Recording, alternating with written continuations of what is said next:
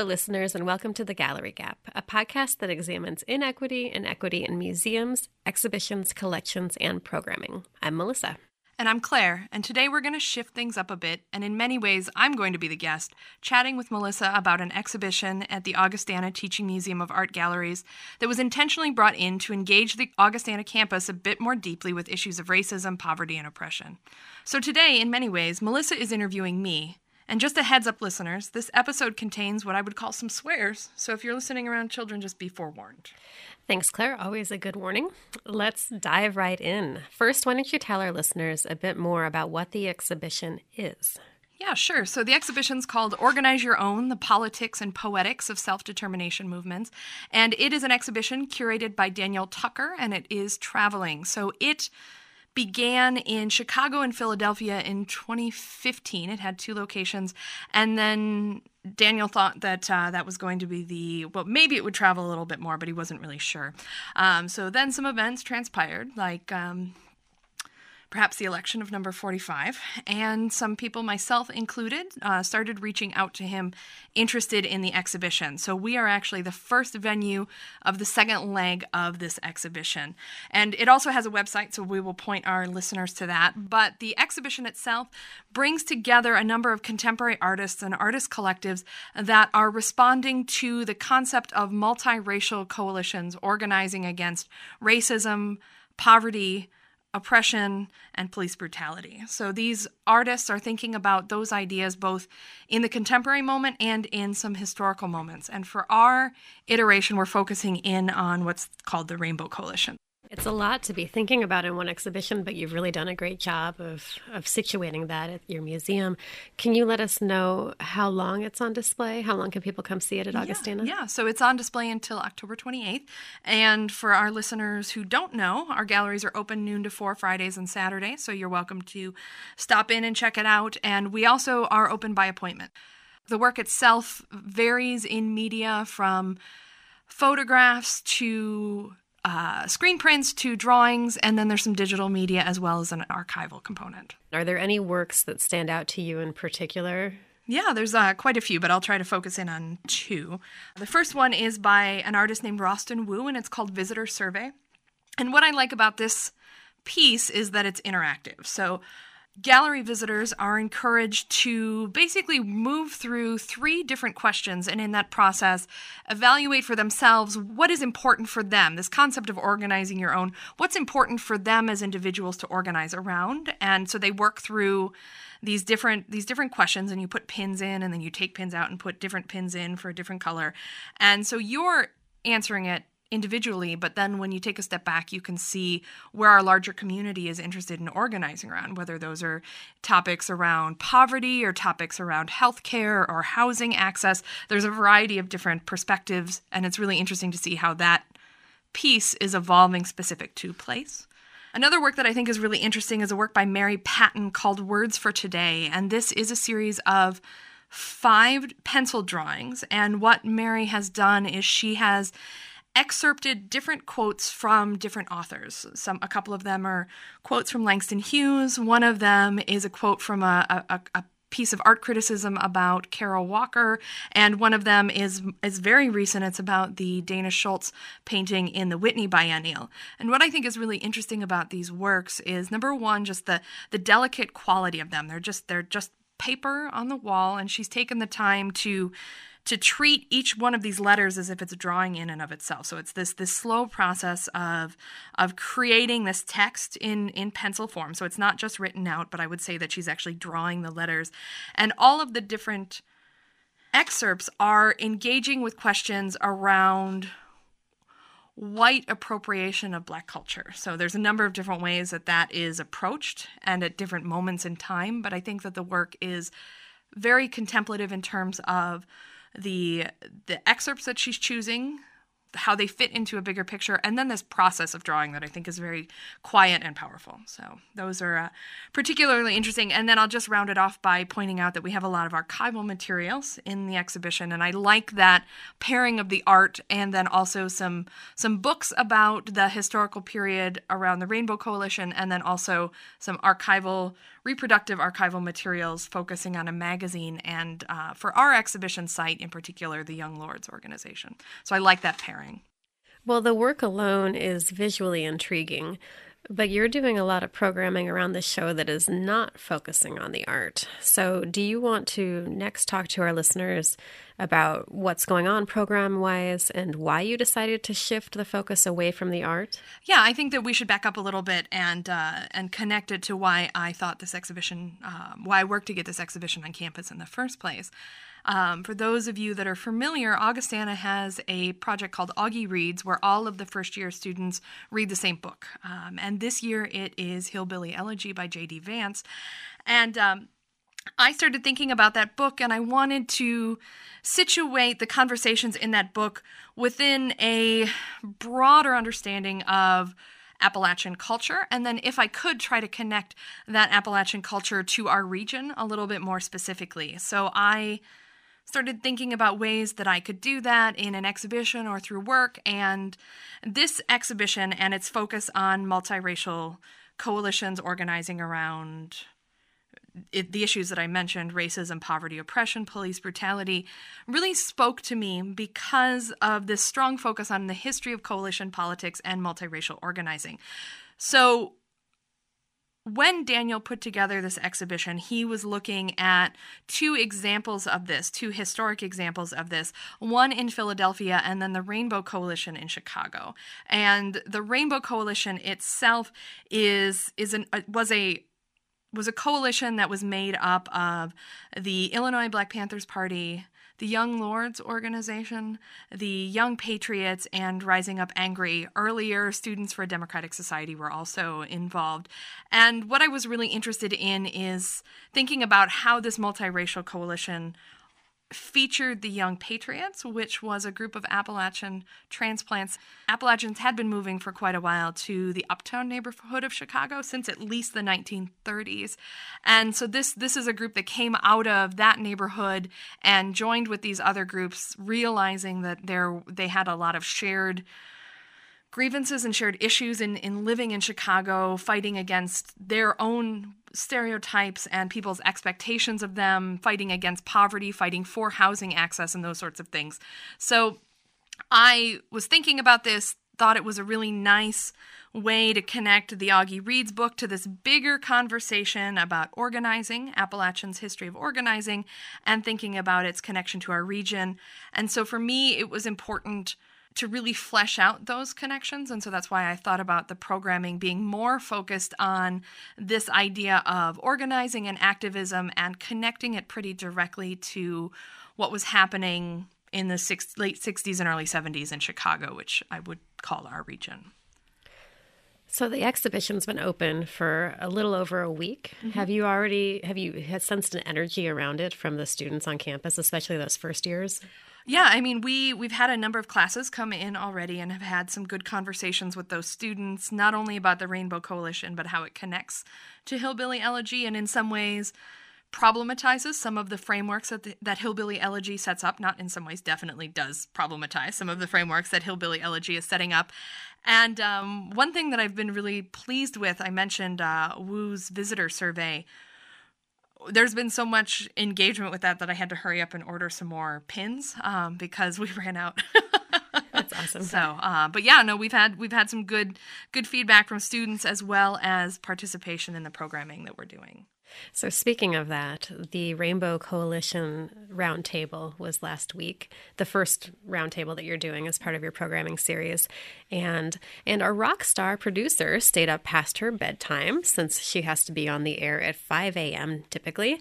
Uh, she stayed up to record all of the audio of that panel discussion. So that complete audio will be available online, and we'll post a link to it. But in the interim, we thought it we could highlight some of the wisdom imparted by the participants for those of you, our listeners, who weren't able to attend that event. Right. It sounds like an excellent idea to me. I was really pleased with the outcome of that event. We had over 100 people in the galleries for it, and uh, maybe we'll circle back around to some other upcoming events related to this. But let's go ahead and, and start with Stan McKinney, who was a rank and file member of the Illinois Black Panther Party from 1969 to 1978 and continues to work in the community today in the spirit of the Black Panther Party. I joined the Black Panther Party in January of 1969. Um, and the motivating force for me joining the Black Panther Party, and I spoke with some of the some students earlier today, is that the conditions that existed in the community uh, on the west side of Chicago, uh, I think precipitated that. Uh, some people, we say, join the party uh, because of different reasons aspiration, inspiration, desperation. Well, I guess you could say mine was desperation. The conditions that existed in the black community on the west side at that time in the 60s is that, you know, if you were stopped, if you were African American and you were stopped by police, uh, they would jump out on you. And back then, we used to call them pigs. The pigs rode six deep three in the front seat. Uh, they got the computers and all that stuff now. But back then, it was three in the front seat, three in the back. They would jump out and they would commence to whooping you or either take all the bullets out of the gun and but one and they spin it, the barrel. They call it spin the barrel and they click, click, click. And that's how they got their joy. Amongst other things, if you were taken in to the police station for a minor offense, traffic anything, you were tortured. Those same conditions exist today. Those, those same exact conditions exist today. There's a, an institution on the west side of Chicago called Homan Square. And Homan Square is an old building that was built by Sears and Roebuck. And we come to find out that uh, a lot of African American youth are being uh, picked up in their communities taken to this building, and the same tactics that are used that were used at Guantanamo Bay, waterboarding, uh, various torture tactics are being done right to this day. There's there's been many demonstrations and movements in terms of that, but it's it you know it's really I mean to be in this room and see as many people to come out. Um, under the auspices of the Rainbow Coalition, and it was a very fine concept. And, and we would not be here, uh, none of the panelists would be here were it not for the uh, vision of Chairman Fred Hampton Sr. Um, uh, he is the one that, and, and we make no distinction about that, clearly that had the vision to put this coalition together. And some people say, well, the Panthers were under a lot of um, heat. We were. Uh, we sustained. There was 38 Panthers that were killed during the uh, from the inception of the organization. We were taken off the street, locked up, and as a matter of fact, there's still party members uh, that are serving time. There's one brother, uh, Jerry Odingo, who's serving 150 years. Okay, he was selling papers in front of our office on the west side of Chicago, and the, the FBI pulled up and hung a case on him. And he's, you can Google him right now. He's, he's serving 150 years, and we've been fighting that. So the, the, those same conditions really exist today when you look at the shooting of Laquan McDonald and the many African Americans throughout this country. When Huey Newton and Bobby Seals got together, they were law students and came up with the concept to develop the Black Panther Party. They came up with what was called the 10 point platform, and that platform basically spoke to uh, the oppressive conditions that people were subjected to in this country and still are. So when we, one of the uh, points, this 10 points, uh, number seven, spoke to police brutality. We want an end to police brutality and murder of black people in particular and all oppressed people across the world. And that applies today. It still exists. That we're still dealing with police brutality. We're still dealing with the madness of a megalo warmongler who's, uh, who's in office today. What resonates with me is Stan's all too true statement that the same conditions exist today. He mentioned Homan Square in Chicago, but as we know too well, the issue of police brutality and violence extends far beyond. How many people today are moved to action not through aspiration or inspiration, but as Stan was back then, through desperation? No, it's a good question, Melissa, and I, I think that uh, all of the, the voices that we had at the at the panel uh, last week were the the experiences that they shared and their perspectives were just I think so important for us as audience members to hear, and so I'm glad we're able to to share this in the podcast. Um, and so with that, I think we should turn to another voice, Michael James, who was another member of our panel. He's an activist and photographer and writer and actor who founded Rising Up Angry. I intended to go in the Marine Corps, um, and I had signed up in the platoon leader corps, and uh, a group of uh, scraggly, kind of hippie uh, beatnik types came through on the San Francisco to Moscow Peace March, and that turned me around a whole lot about war and bombs and those kind of things. I got a fellowship to, in the summer of 64, I worked in Uptown, which is where the Join Community Union would be and where the Young Patriots came out of. It's it used to be mostly southern white. Uh, it's pretty mixed in a lot of ways. It's a rough edge neighborhood. Um, and uh, I worked there in the summer, and then I went off to Berkeley. And at Berkeley, I was going to study sociology. I was going to be a sociologist instead of a minister.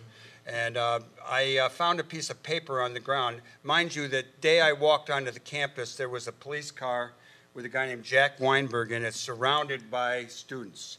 Uh, the university had said that you couldn't uh, advocate for off campus events. And most of the, a lot of people had come back from working in uh, Mississippi Summer 64, where there was a lot of voter registration. So it was really the wrong time for the administration to try to, try to clamp down on the uh, growing student activism.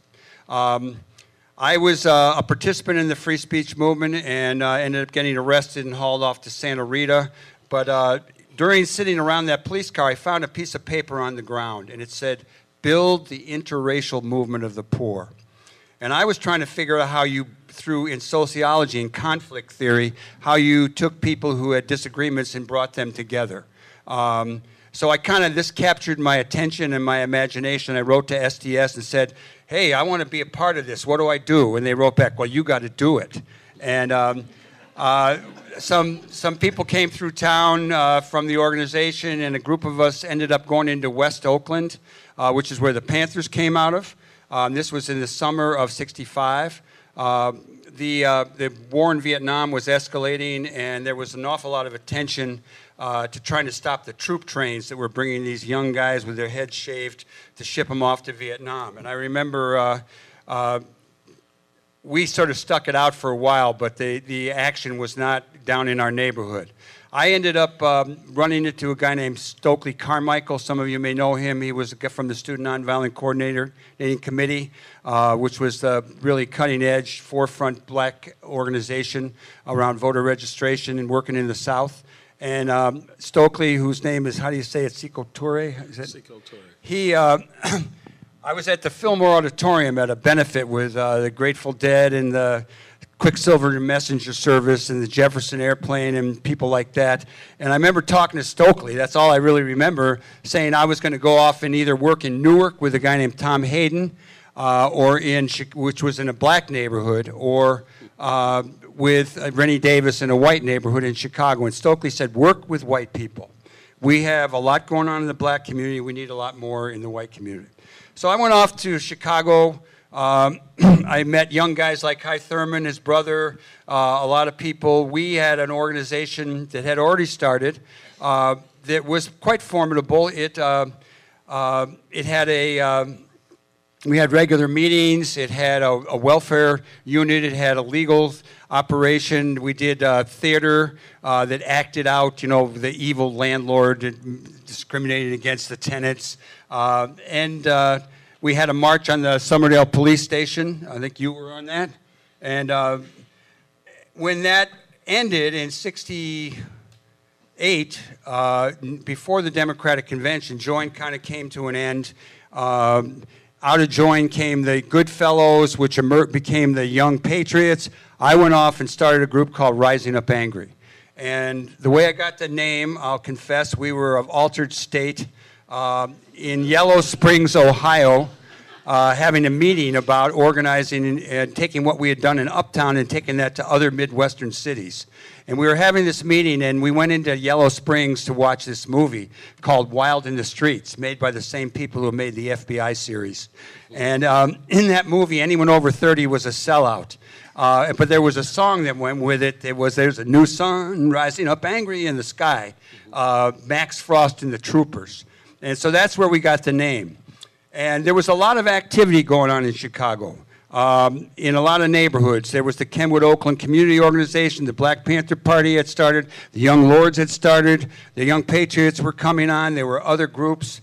And um, we, uh, we, when we started Rising Up Angry, we started it as a paper to kind of educate, to liberate, and to build the organization.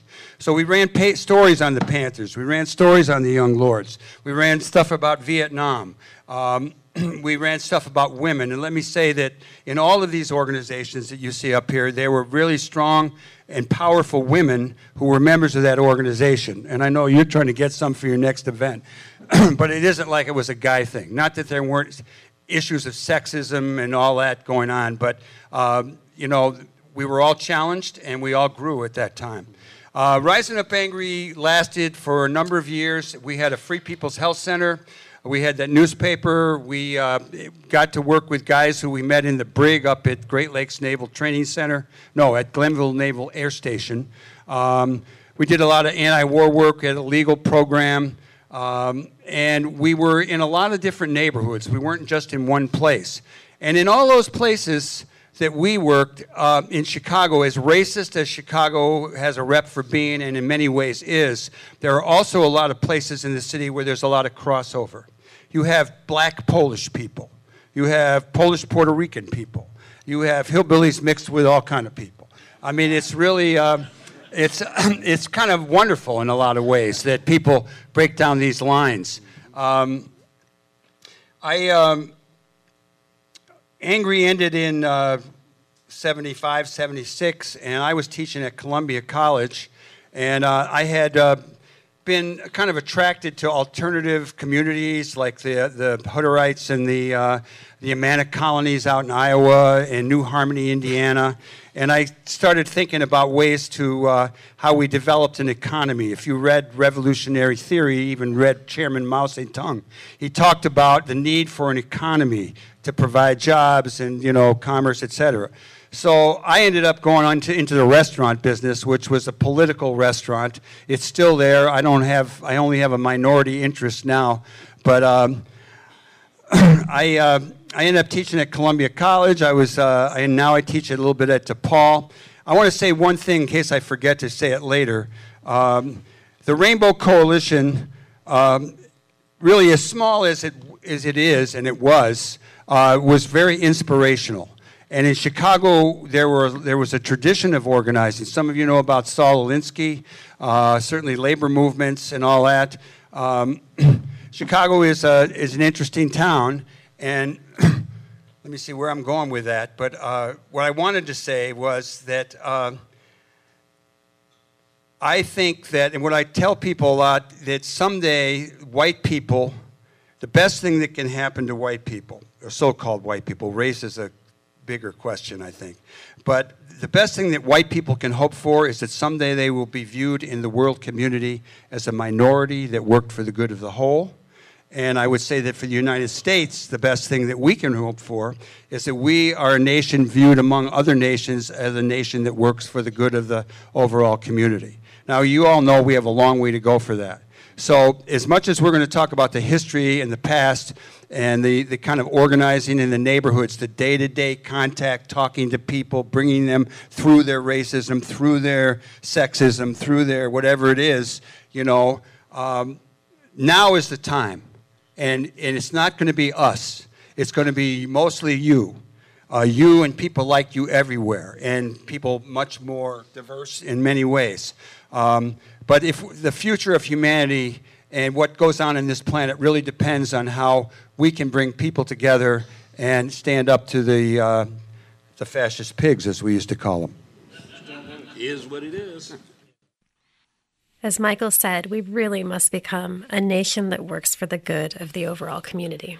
Absolutely, Melissa. And and with that, I think we should turn to Antonio Lopez, who's a writer, educator, and historian who works on environmental justice. And for the panel, he was functioning as a spokesperson for the Young Lords organization. Not involved in the organization itself, Antonio wrote his dissertation on the Rainbow Coalition and speaks on behalf of the Young Lords when their leader, Chacha Jimenez, cannot be present. Antonio began by discussing the importance of the experiences of colonization and empire on Puerto Rico, which you can listen to in the entire audio, and the role it played on the migration of many Puerto Rican families to Chicago.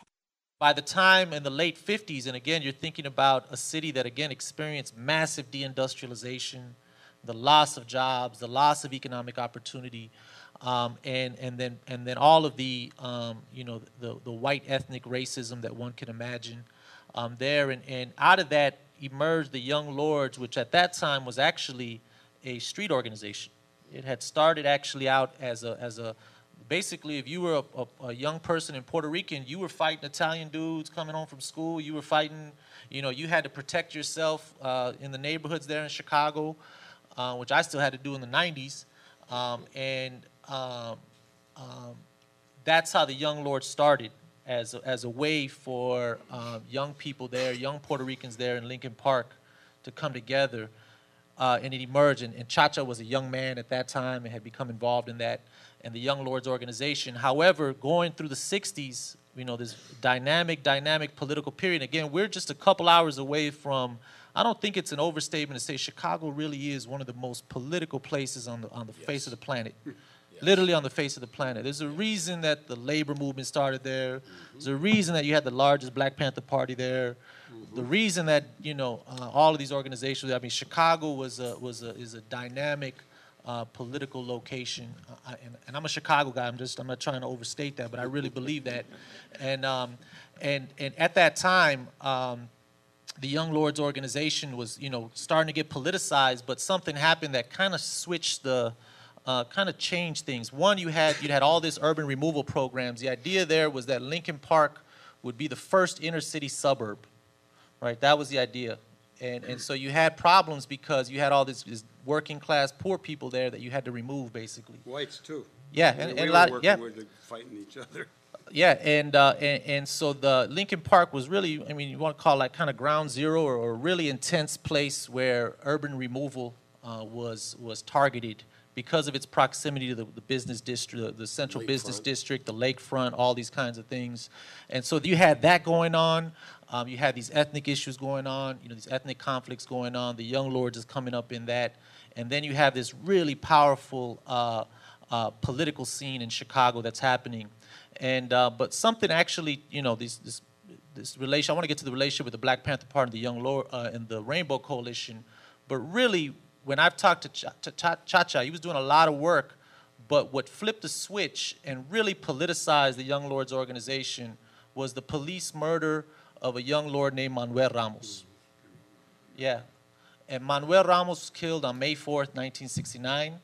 An off duty police officer was um, uh, just at his home, and there was a party, and some guys were just hanging out in the front door, and the, the off-duty police officer, off-duty, his name is James Lamb, walked up to, you he was drunk, he was drunk, and walked up and he shot uh, Manuel Ramos in the eye. He basically killed, he shot him in the, in the face, and killed Manuel Ramos and shot another young lord.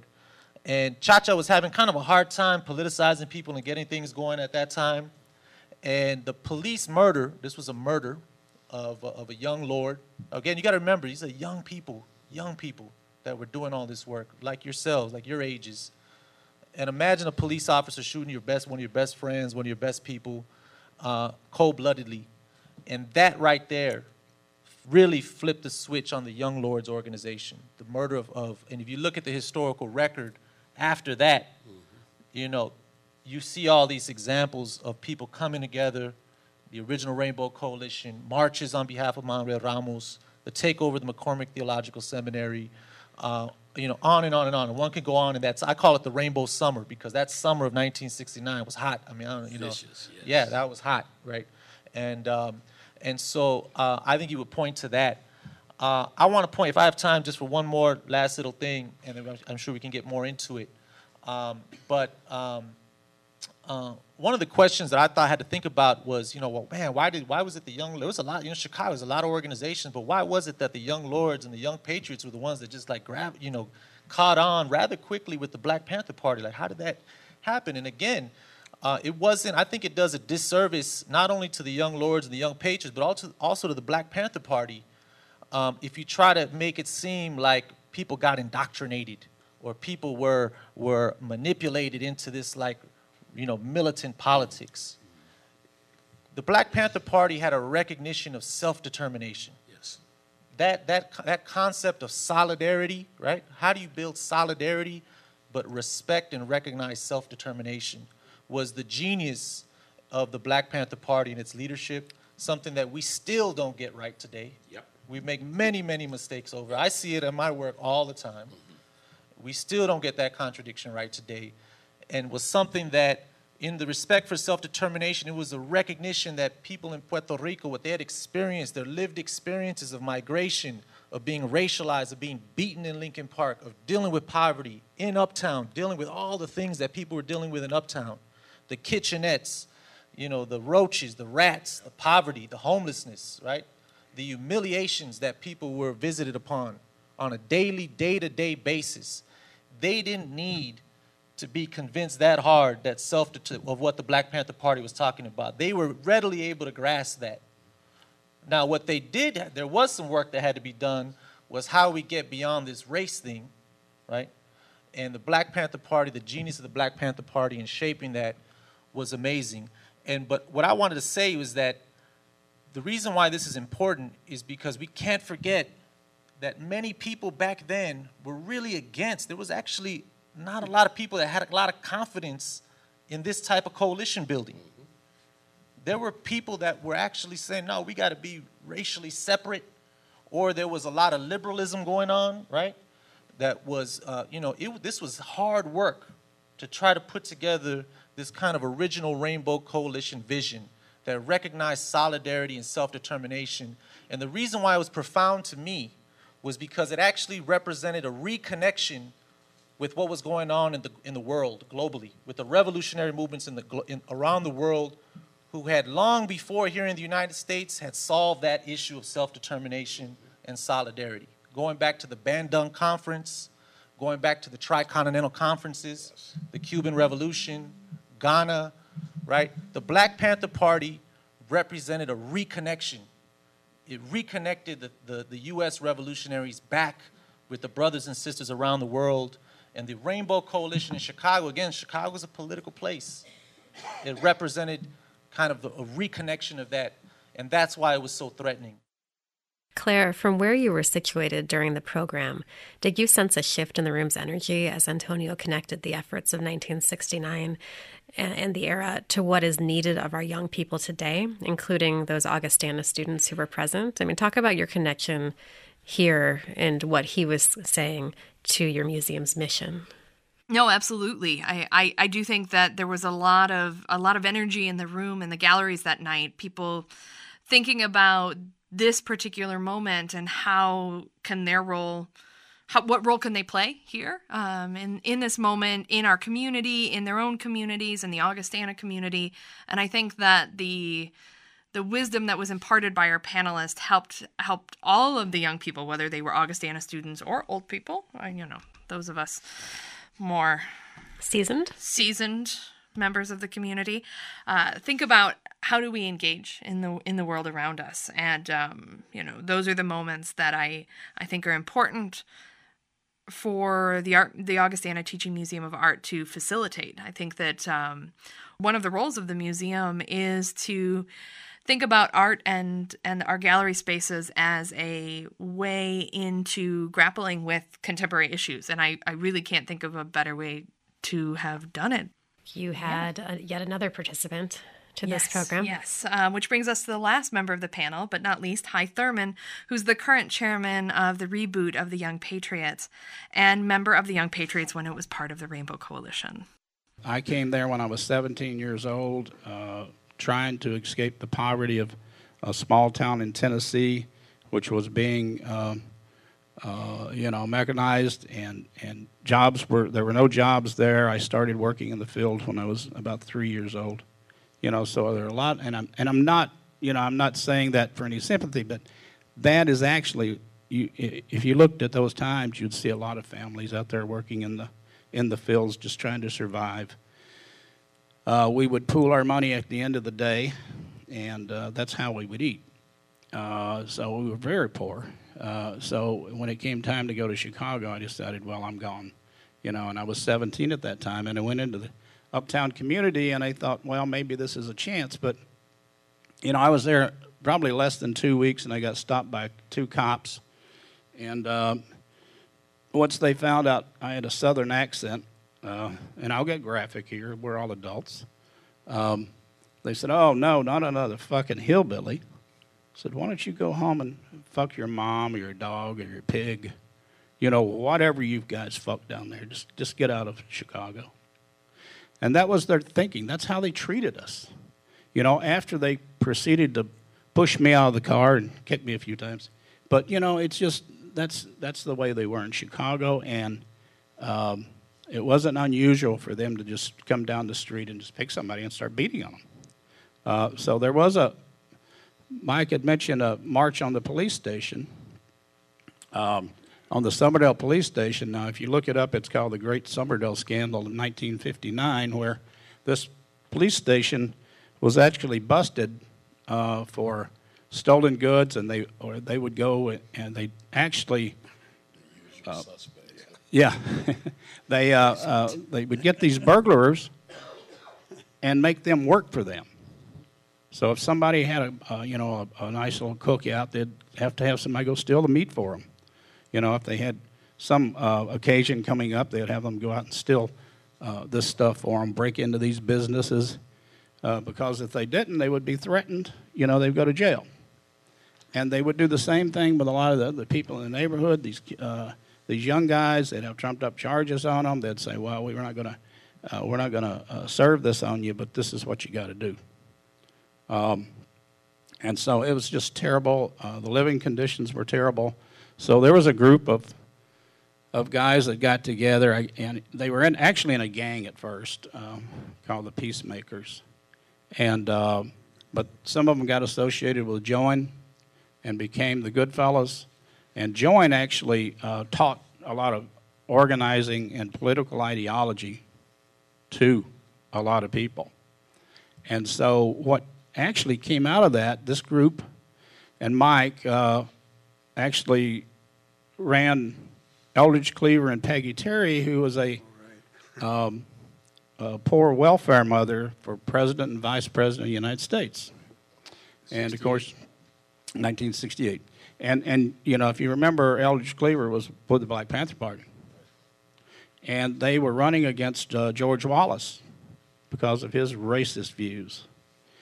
And I think that was one of the, the I, think that sparked something in Chicago at that time that you would see uh, a, a, black man with the Black Panthers and you see a, a poor uh, uh welfare mother running together against racism.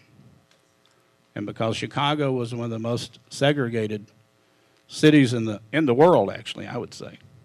Mayor Daley, he, he actually designed, they designed the city that way. But anyway, um, as, as, time went on, the, um, the good fellows, um, the, the got drafted. A lot of them got drafted. A lot of them left town because of you know police brutality, uh, and uh, that left a few people, a few guys around, and so we we actually we, we started the Young Patriots, and uh, we were recognized by um, the Black Panther Party and the Young Lords, uh, who saw that our struggles in Uptown were uh, pretty much similar to their struggles. Uh, that we were fighting against racism, and but one thing that was different, we wore the Confederate flag. And uh, that was kind of unheard of, you know, with working in a coalition of with the blacks people. And uh, what we would do is we would take that flag, uh, wear it on our, our uh, jackets sometime, and we'd go into the bars and talk to people about it. Um, but of course, we were growing at the same time also. It wasn't that we were these great ideology organizers.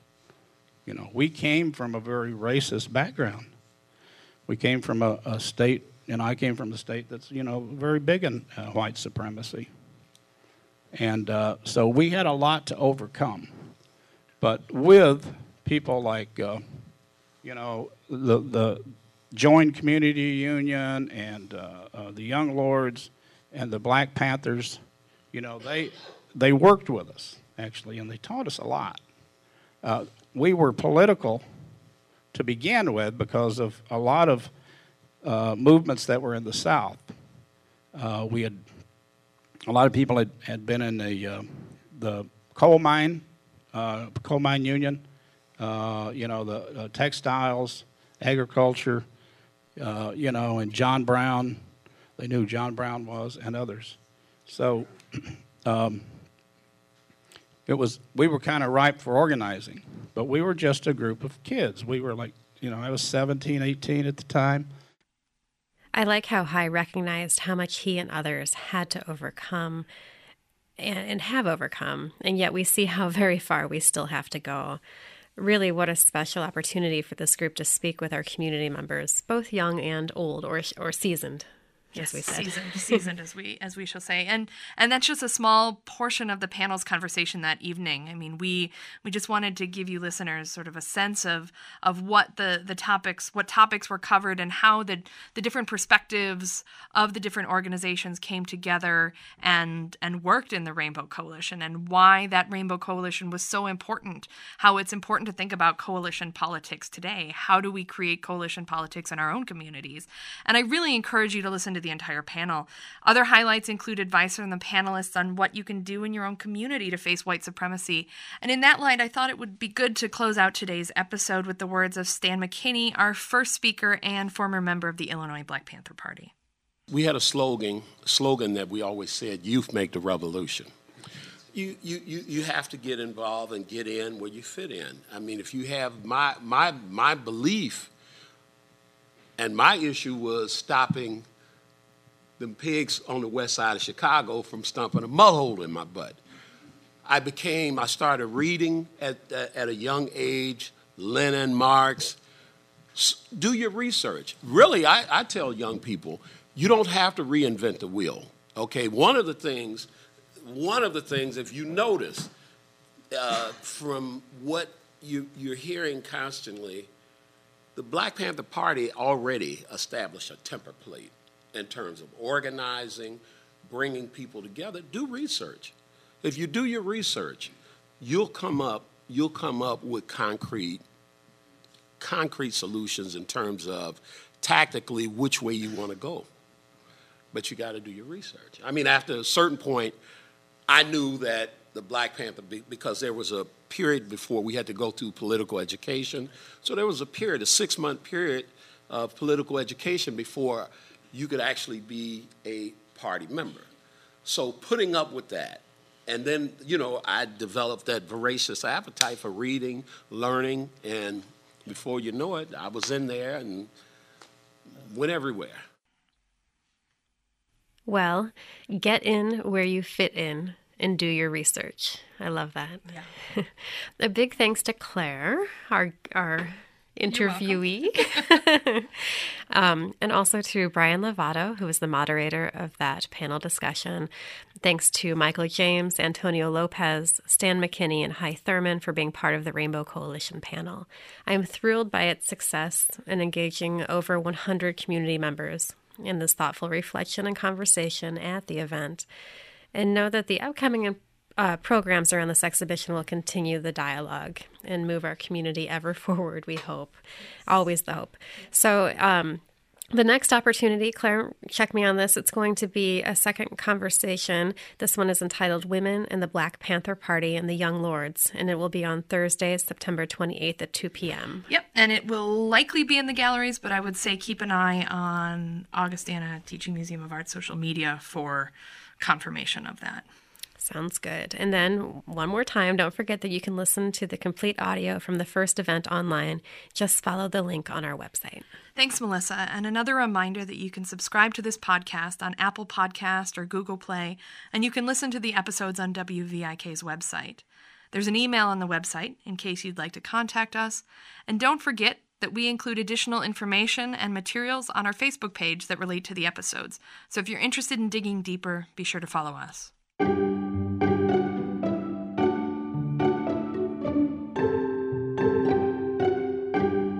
As always, thank you to the Augustana Teaching Museum of Art, the Figge Art Museum, and WVIK for your continued support of this project. Remember that this podcast only exists because of listener support. Be sure to go to WVIK.org and click the donate button. A special thanks to our producer, Lacey Scarmana, who is the foundation of this podcast. And this podcast would still be a mere idea if it wasn't for the generous sponsorship of Pedersen Pates Design. Thank you so much for making this program possible. Last but not least, thank you to you, all of our listeners. Until next time. Until next time.